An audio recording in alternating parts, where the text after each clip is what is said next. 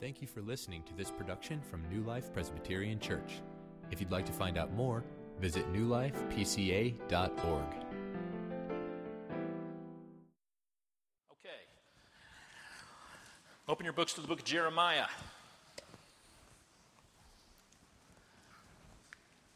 Jeremiah, if you don't have a Bible with you, there should be a white paperback Bible underneath one of the chairs nearby. grab one of those and open it to page 369, Jeremiah chapter 7 is where we'll be today. One of my favorite movies is called Network. Not the social network, that's a different movie from a couple years ago. This is dating me a little bit. This movie is called Network from 1976. Yeah, really old movie. Has anybody seen Network? Hand, handful of hands, yeah, Network. Well, Network is about this guy named Howard Beale. And Howard Beale is a newscaster. That's Howard on the picture there. And he gets fired from his job and so he comes on to announce that he'd been dismissed, and he says, Here's what I'm going to do on my final news program. I'm going to come on and I'm going to kill myself on air. And so, you know, everybody's very interested in this, and so people begin to watch Howard Beale, and he gets this, you know, huge audience, and he starts to rail against the evils of television. And he begins to, to use this as an opportunity to speak about what he sees to be a real downfall in our society. And you know, this is a, a, wonderful picture of Howard Beale in one of his rants about TV. And so there's one scene where he says this He says, Television is not the truth. Television is a circus, a carnival, a traveling troupe of acrobats, storytellers, singers, jugglers, lion tamers, and football players. We are in the boredom killing business. We will tell you anything you want to hear. We deal with illusions. None of it is true. But you people sit there day after day, night after night. We're all you know. You're beginning to believe the illusions we're spinning here. You're beginning to think the tube, the TV, is reality and your own lives are unreal. You do whatever the tube tells you. You dress like the tube. You eat like the tube. You raise your children like the tube. You even think like the tube. This is mass madness. You maniacs. You people are the real thing. We're the illusion. So turn off your television sets. Turn them off now. Turn them off right now. Turn them off and leave them off. And everybody is just captivated by what this guy is saying. And so he has these other opportunities just to continue to rant and rail on, on TV, and people look at him and they, they laugh at him. They think he's weird. They, they think he's out of his mind. He's kind of emotionally distraught himself he's just kind of d- disturbed and, and confused about some things, and eventually, at the end of the movie, they end up killing him. Now, when I look at this Howard Beale, when I watch this movie, and I've seen it many times, I always think to myself, that must be what it was like to be an Old Testament prophet. That must be what it was like to be, in particular, a prophet like Jeremiah this is probably a pretty good depiction of what Jeremiah was like. That might have been what Jeremiah looked like when he preached. That facial expression right there.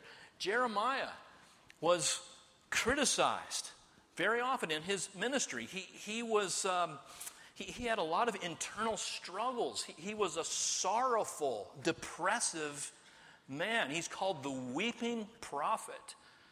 People criticized him. People threatened to kill him. He had a lot of self doubt, and yet he would rant with the word that God gave him against what God told him were the evils of his day. And what Jeremiah found is that there is a high price to pay for standing for God's truth, truth in this world.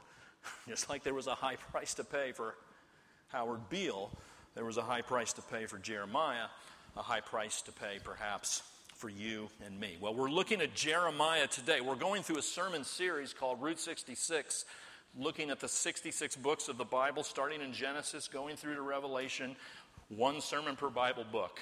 And so here we are in the prophets. Started the prophets last week with Isaiah, and here we are looking at Jeremiah today. So, who wrote Jeremiah? We believe it was Jeremiah. with some help from his secretary, a guy named Baruch, uh, probably written about 550 BC.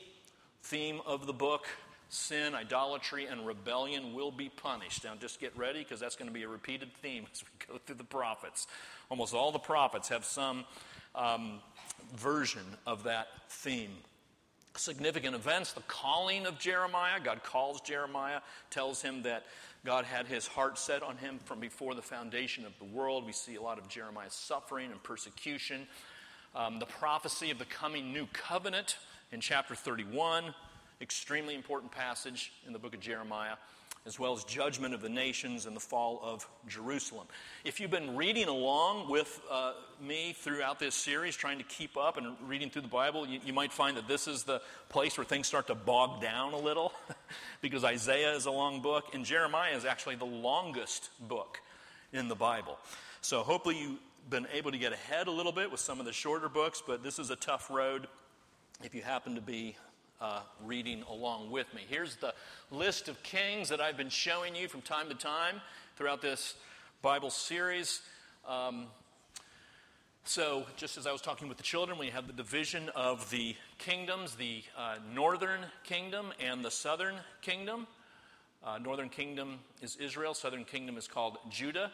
Again, last week we talked about Jeremiah, and we learned that Jeremiah came and preached um, during the reign of these four kings right here Uzziah down to Hezekiah.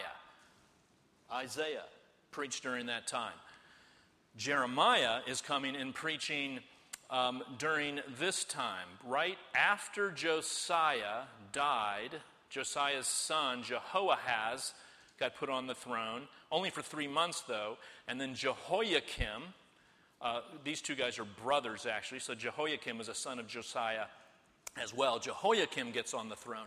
And the passage that we're looking at here in chapter 7, Jeremiah is speaking during the reign of Jehoiakim. But his ministry lasted over the course of many years, and so he preached actually during the reign of Josiah all the way through to Zedekiah, the very last king uh, before the fall of Judah and Israel. So we're going to read from chapter 7. If you have that, please stand for the reading of God's word. I'm going to read just 15 verses from this chapter. Josiah uh, was a good king, as the children told us. and uh, Jehoiakim, though, not so good. And so things are beginning to slip back into moral darkness once again. Once again and you see there's really no upright or uh, no revival after that. Um, but here's what Jeremiah says under the reign of Jehoiakim Jeremiah 7, starting with verse 1. Reading from the English Standard Version. The word that came to Jeremiah from the Lord Stand in the gate of the Lord's house and proclaim there this word and say, Hear the word of the Lord, all you men of Judah who enter these gates to worship the Lord. Thus says the Lord of hosts, the God of Israel Amend your ways and your deeds, and I will let you dwell in this place. Do not trust in these deceptive words this is the temple of the Lord, the temple of the Lord, the temple of the Lord. For if you truly amend your ways and your deeds, if you truly execute justice with one another, if you do not oppress the sojourner, the fatherless, or the widow, or shed innocent blood in this place, and if you do not go after other gods to your own harm, then I will let you dwell in this place in the land that I gave of old to your fathers forever. Behold, you trust in deceptive words to no avail? Will you steal, murder, commit adultery, swear falsely, make offerings to Baal, and go after other gods that you have not known, and then come and stand before me in this house, which is called by my name, and say, We are delivered, only to go on doing all these abominations? Has this house, which is called by my name, become a den of robbers in your eyes? Behold, I myself have seen it, declares the Lord. Go now to my place that was in Shiloh, where I made my name dwell at first, and see what I did to it because of the evil of my people Israel. And now, because you have done all these things, declares the Lord, and when I spoke to you persistently, you did not listen, and when I called you, you did not answer, therefore I will do to the house that is called by my name, and in which you trust, and to the place that I gave to you and to your fathers, as I did to Shiloh, and I will cast you out of my sight as I cast out all your kinsmen, all the offspring of Ephraim. God in heaven, would you please, by your Spirit, help us to know what you have for us in this text today? In Jesus' name, amen. You may be seated. okay, so you can almost hear kind of a, a, little bit of a ranting come out of Jeremiah in that, right? I mean, uh, this is a man of conviction, a, a man who is convinced of the truth of what he is saying, a man full of passion, and his concern is not television like that of Howard Beale, but his concern is what I'm going to break up into three categories here. And the first concern that Jeremiah has is a false presumption among God's people. He's concerned about a false presumption. So just look at verse 1. We see here the word that came to Jeremiah from the Lord. So here we see something illustrative of the way prophets worked. The word came to them. When the prophets spoke, they weren't speaking their own words, they weren't speaking their own ideas and opinions. They simply spoke what God gave them to say. They were God's mouthpieces so that God's word could be declared to the people. And so in verse 2, we see what God tells Jeremiah Jeremiah, stand in the gate of the Lord's house and proclaim there this word. And say, Hear the word of the Lord, all you men of Judah who enter these gates to worship the Lord. So God is commanding Jeremiah to go to the temple and just to stand right outside the temple, and as people are coming in, Jeremiah is to preach to them. So it would be a little bit like you come into New Life today, you park your car, and you know you're going to hear from a preacher in here, but there's some guy standing out there in the parking lot preaching while you walk in. That's what Jeremiah here was called to do. And what you might notice that is a little bit maybe unusual here is that he is called to preach to God's people. He's going to the temple to preach. God's not saying go down to the strip club or go down to the tavern or to the bar or go to the college campus. Go to the temple and preach. See, I have a, a friend of mine that I graduated from seminary with. His name is Keith Darrell. And um, he is a, a traveling preacher. And so he goes around to college campuses all over the nation and just sets up in the middle of an open space and starts preaching. So that's my friend Keith, who is back to us there. Um, he's holding his Bible behind him, and you see a crowd gathered around him. Whenever Keith preaches, he gets a crowd. Uh, do you remember Jed Smock? There was a guy named Jed Smock who used to preach on Ball State's campus. That was a long time ago. That was when I was at Ball State, which I know was a very long time ago. But Jed Smock would come and he'd stand right out there at the scramble light and preach and, you know, say all sorts of really offensive things. That's not my friend Keith. Okay, Keith, uh, seminary graduate, very theologically sound, very philosophically engaged. And he gets a crowd and they start talking about spiritual issues and worldview issues. And I've often thought of, of Keith as a kind of a, a Jeremiah figure. But there's a difference here between Keith and Jeremiah. Again, Keith is on the college campuses, Jeremiah is sent to the temple. And so in verse 2 here, what God says is, is hear the word of the Lord, all you men of Judah who enter these gates. So the expectation is that there's all these people who are streaming into the temple. So this is probably during one of the religious festivals, a Passover maybe, or the Feast of Tabernacles, when God knows there's going to be a lot of people coming. And Jeremiah speaks to them. And what does he say? What is his concern here? He says in verse 3 Thus says the Lord of hosts, the God of Israel, amend your ways and your deeds, and I will let you dwell in this place. I mean, I'll let you stay here if you repent. That word amend your ways is really a reference to repentance. But do not trust in these deceptive words. This is the temple of the Lord, the temple of the Lord, the temple of the Lord. So, what Jeremiah is saying here is to God's people, he's saying, amend your ways, repent, God's people. Now, mostly for us as Christians, I mean, what we think of is we want the world to repent. We, we look at the world and all of their evil and wicked ways, and we're very concerned about their lifestyles. We want them to repent. We want them to change. Nothing wrong with that. I think that's a good desire. But isn't it interesting here that that's not what Jeremiah is doing here? He's not calling the world to repentance, he's calling God's people to repentance. It would be like him speaking to the church. Amend your ways, church. Do you know what it says in 1 Peter chapter 4? It is time for judgment to begin with God's household. And if it begins with us, what will be the outcome for those who do not obey the gospel of God? Yeah, the world will with God, but what Peter is saying is judgment begins with the household of God, that God's primary concern is not the upright morality of the world. God's concern is the upright morality of his people, of you and me.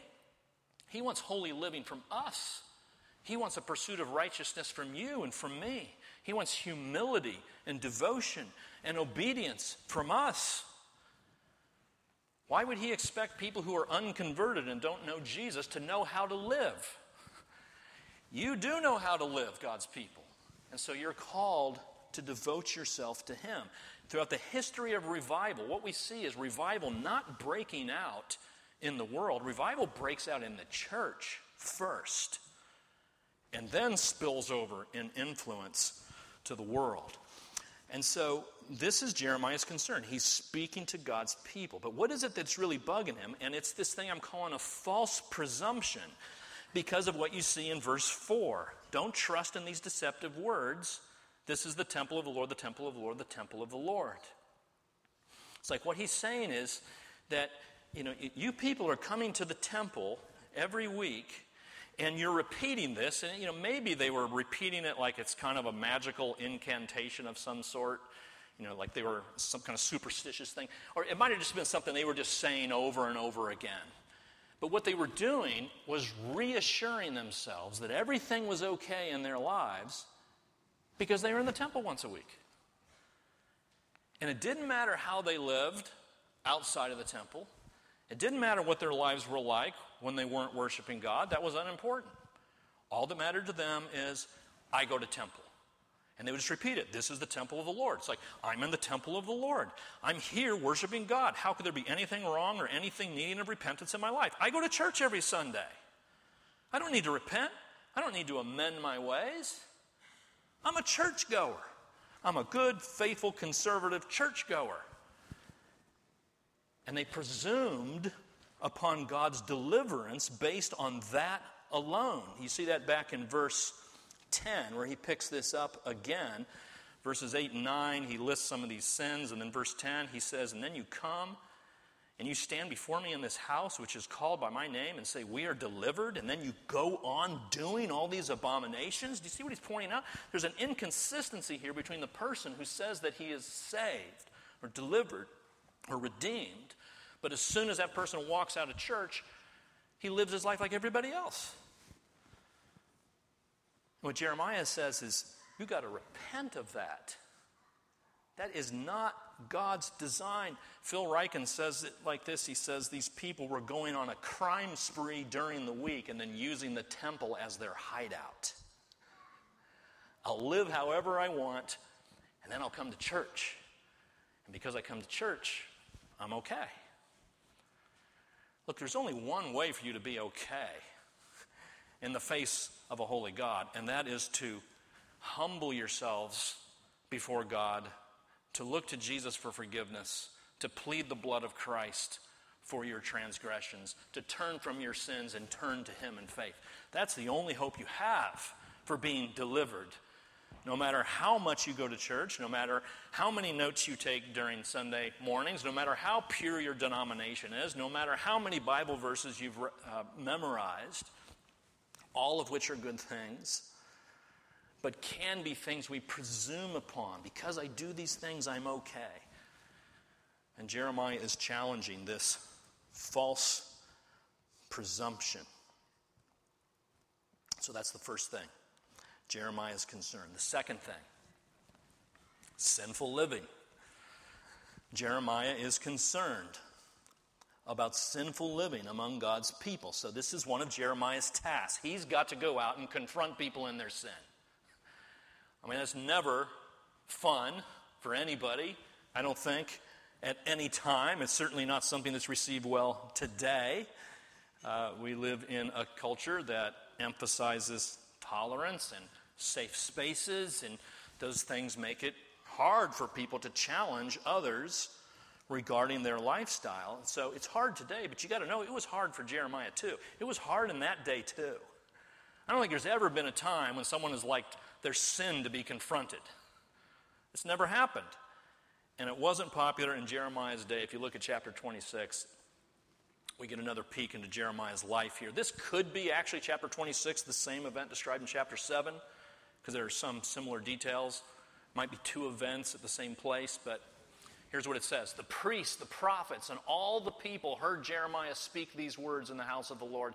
But as soon as Jeremiah finished telling all the people everything the Lord had commanded him to say, the priests, the prophets, and all the people seized him and said, You must die.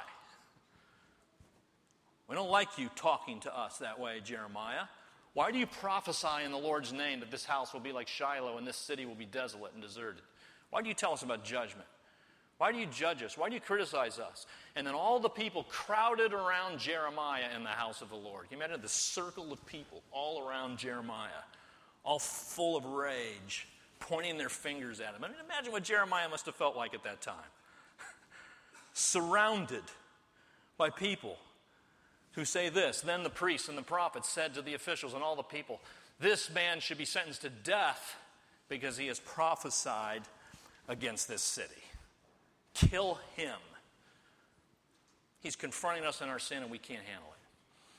Throughout the book of Jeremiah, we see other examples. There's a incident in chapter 36 where Jeremiah presents the scroll to King Jehoiakim. You know what Jehoiakim does? He burns the scroll in Jeremiah's presence, cuts it up in little pieces, and burns it in the fire. In chapter 38, we see people apprehend Jeremiah and they lower him down into a cistern, a dark cistern where there's a bunch of mud at the bottom. And the text says he just sank into the mud and they just left him there to die because he had the boldness to do what God asked him to do in presenting his word to them. But here is maybe the most shocking thing about this. Did, did you catch this in the text? Who is it that is harassing and persecuting Jeremiah? Is it, is it the pagans of his day? Is it the Amalekites or the Philistines? It's the priests and the prophets. It's other religious people. It's, it's the Christians who are so angry at Jeremiah. They're the ones who want him dropped in a cistern. They're the ones who want him killed. So interesting. Again, my friend Keith Darrell, the guy who travels around preaching, he has dealt with a number of different kinds of um, opposition. He says he's been choked while he's preached. He says he's um, been punched five or six times. He's had things thrown at him. Um, he's been hit with a bullhorn while he's been out preaching. But I asked him to describe his experience a little bit, and he said that here's the interesting thing. He says it's not, it's not the atheists or the agnostics or the liberals or the LGBT crowd that comes out and gives me a hard time. It's the Christians. That's what he said. It's professed Christians who come out. And they give me a hard time because they don't like the confrontation. They don't like it that I'm out confronting people.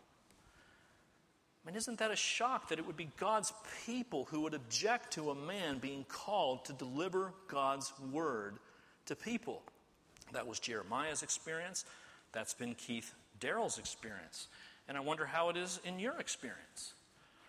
When someone challenges you, confronts you about a sin in your life, when you're listening to a sermon and you're convicted and you're being called out, how do you react to that? Do you react like the priests and the prophets here? You don't want to hear it, you plug your ears, you rationalize it, you dismiss it. I go to church every Sunday. He can't be talking about me.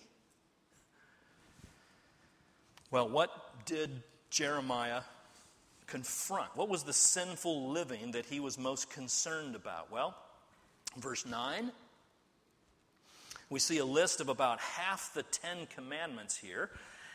He says, Will you steal and murder, commit adultery, swear falsely, make offerings to Baal, and go after other gods you have not known? That last phrase will be a reference to the very first commandment You shall have no other gods before me. So Jeremiah is saying, you, you guys are guilty of violating these very basic commands. The scriptures are clear. God says, I am the Lord, there is no other. Jesus comes and says, I am the way and the truth and the life. No one comes to the Father but through me. The scriptures are very clear that God says you're not to worship other gods, and that's what the people were doing. And so Jeremiah comes and he confronts them in these things. But you'll notice also that Jeremiah confronts the people regarding certain social issues that they have been neglecting. And you see that in verses 5 and 6.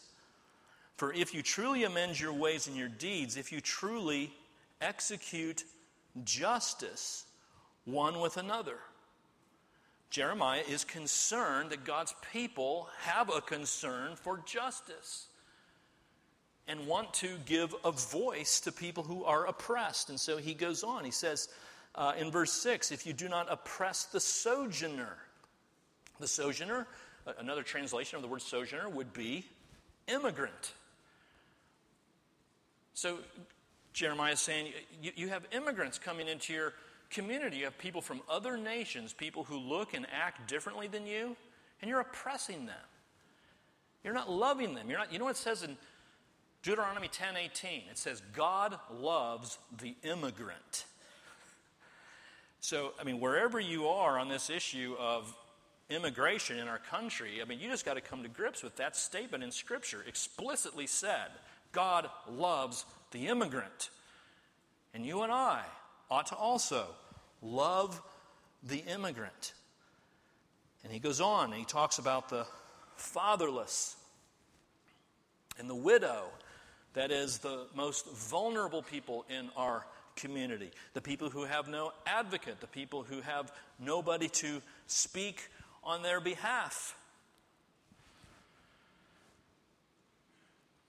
You know, I haven't checked with Bruce McFarland, but I'm going to take a risk and just go ahead and say it. I know that that's been a passion of Bruce McFarland in, in this community is sticking up for some people that he feels has no voice in our community, and he is coming to their aid.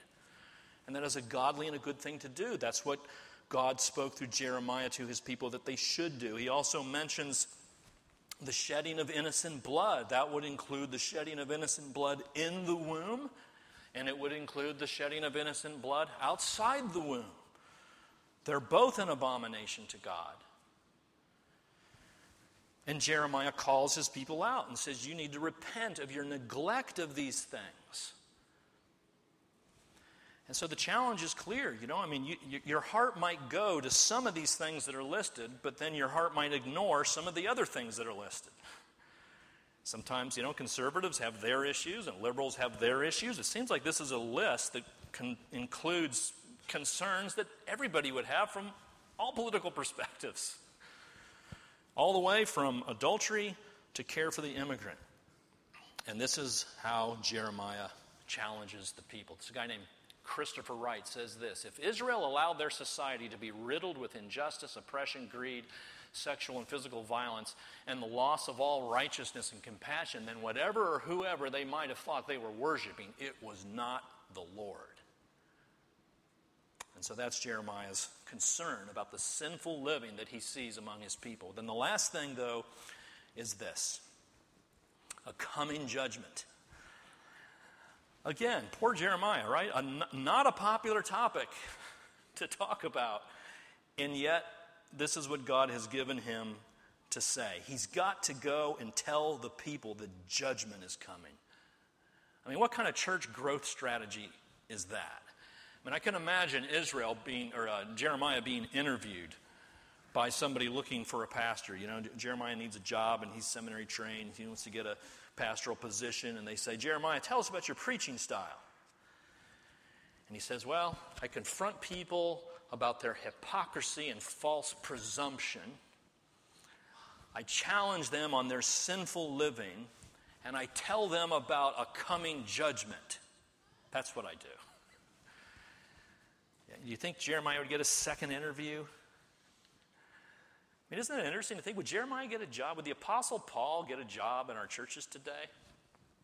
I mean, I, I, I don't know.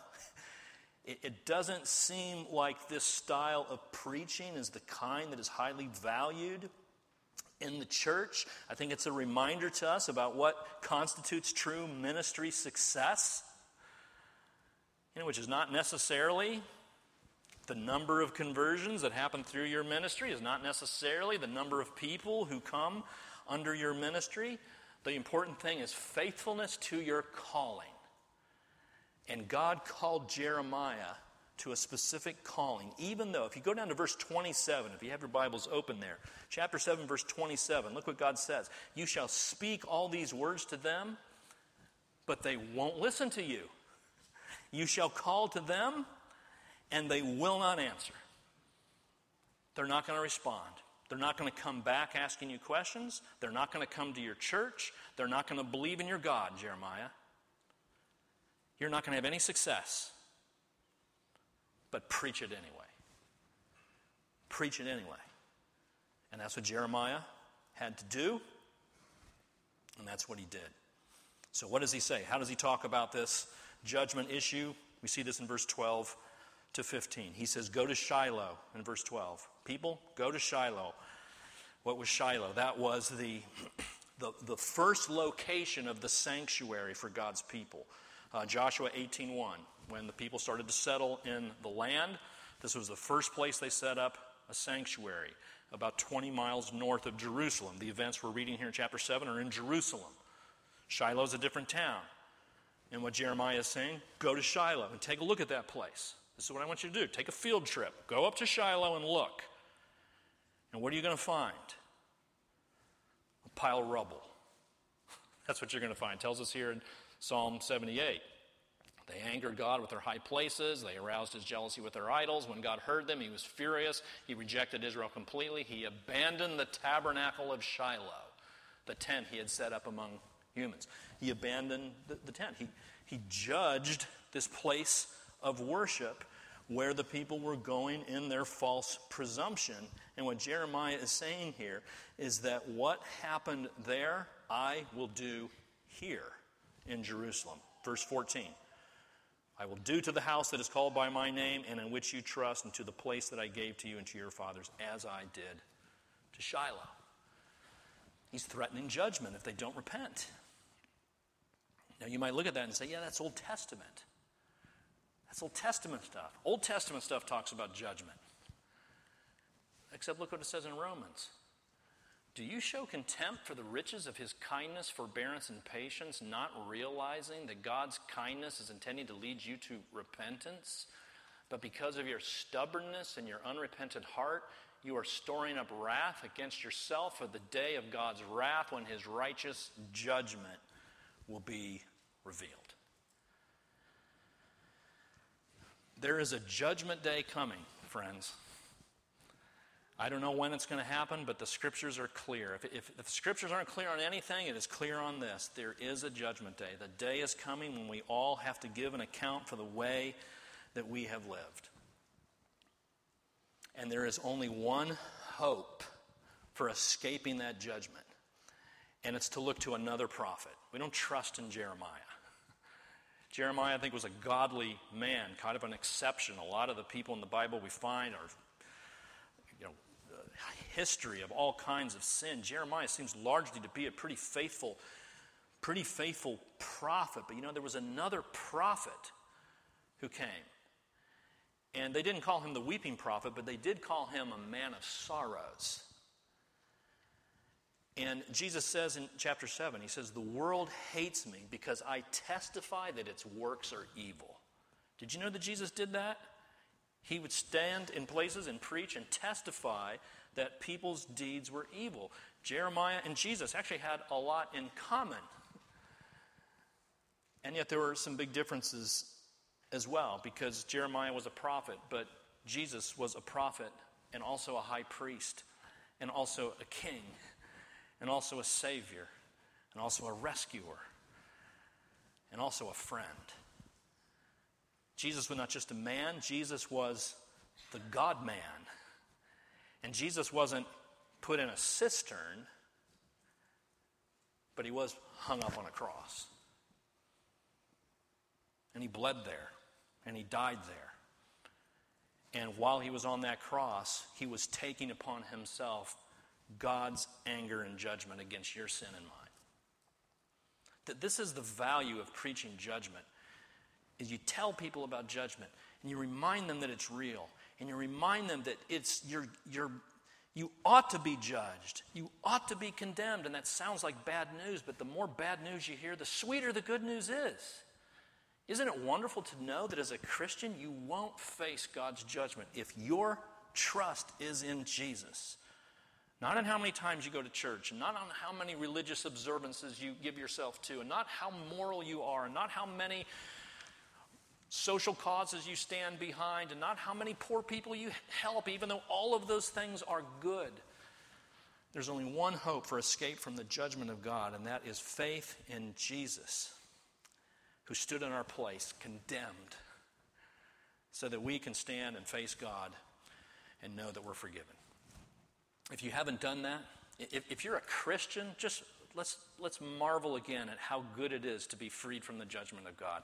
If you're not a Christian, you need to flee to Jesus today, now. Repent and believe and be saved.